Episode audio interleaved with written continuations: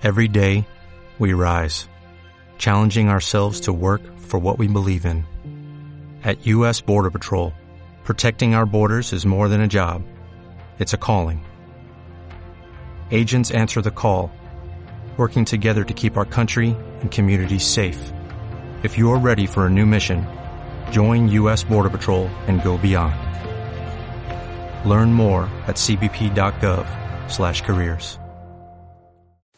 Hola, es Brian y hoy vamos a hablar de cinco cosas que debería de tener tu negocio o que yo creo que toda empresa debería de tener y que son cosas que a mí me han ayudado personalmente a que mi empresa haya podido salir para adelante y que sigamos creciendo constantemente con el tiempo. Son cinco cosas, eh, la mayoría eh, las he aprendido de un libro que te quiero recomendar. De hecho, el libro, el libro dio la pauta a que se creara este video. El libro se llama Build to Last. Por aquí vamos a poner una imagen del libro, Build to Last. Eh, increíble libro, te habla de cómo empresas visionarias, cómo empresas exitosas crearon estos sistemas de leyes, estos sistemas eh, para que pudieran perdurar durante años y durante ya décadas, siglos. Y de eso es de lo que vamos a hablar, cinco leyes o cinco eh, cosas que yo he aplicado personalmente en mis negocios y que me ha permitido que realmente tengan éxito y que quiero que el tuyo también lo tenga. Yo no tengo nada que venderte aquí, nada más darte información de valor que te pueda servir y con que te sirva algo de lo que dije para tu negocio, por mí basta. Vamos a hablar del primer punto para ir directamente al grano. Crea algo que perdure, ¿ok? El objetivo de tu empresa no es crear algo que te dé dinero ahora, es crear algo que perdure para toda la vida, ¿ok? Que perdure y que tú sepas que pase lo que pase, cualquier cambio va a estar ahí.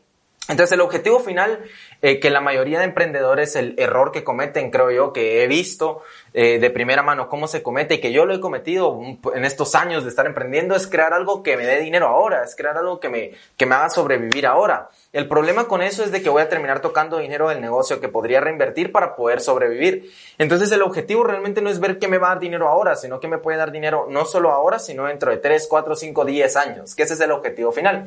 Número dos. No buscar la perfección, buscar la resiliencia. Hay, la mayoría de emprendedores se quedan en la parálisis de análisis. Entonces tienen muchas ideas y quieren que todas sean perfectas y que nada falle y que nada esté fuera de lugar. El problema con eso es de que no, nada es perfecto. Ya hay una metáfora muy bonita que me, como me gusta, que decía que había una persona que buscaba eh, la novia perfecta. Había un hombre que buscaba la novia perfecta eh, y, y un día la encontró. Dijo, ella es la novia perfecta. Y no pudieron estar juntos porque resulta que ella también estaba buscando al novio perfecto. Okay, la, en realidad, el, el objetivo de, de esta metáfora es hacerte saber que no hay nada perfecto. Okay, no hay nada perfecto. Entonces, tu empresa no debería buscar la perfección, sino la resiliencia. Ya, el poder superar los fracasos, el poder superar cualquier problema que vaya a ocurrir, porque problemas van a ocurrir. Probablemente al inicio sean más problemas que éxitos y vas a tener que acostumbrarse a, a eso. Número tres.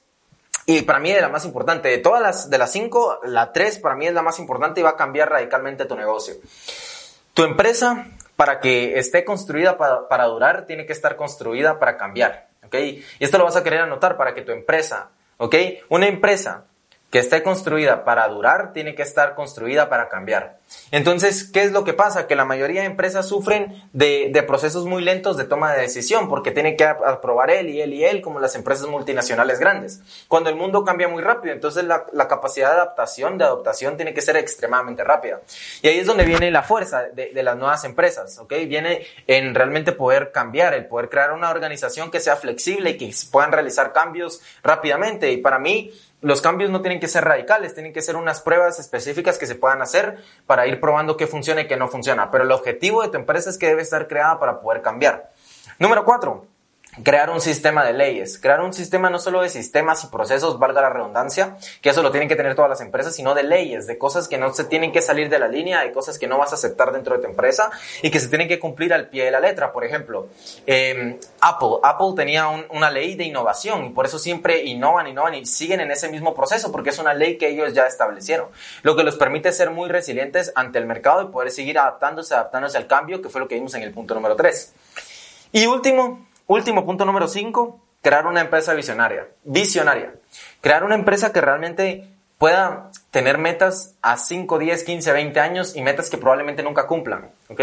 Una meta que no solo se vaya a cumplir y se acabó, sino una meta que nunca se pueda cumplir, porque siempre se va a tener que seguir mejorando. ¿Okay? Cumplir con las expectativas del consumidor es algo que no puedes cumplir hoy. Eso lo vas a tener que ir cambiando y ajustando durante el tiempo. ¿Okay? Pero crear una empresa visionaria va a hacer que tu equipo, que tu empresa, que tu organización sea comprometida y sepa hacia dónde van. Cinco puntos que van a hacer cambiar eh, radicalmente a tu organización. Crear algo que perdure, no buscar la perfección, buscar la resiliencia, estar creado para cambiar, para estar creado para perdurar, crear un sistema de leyes y número cinco, tener una empresa visionaria.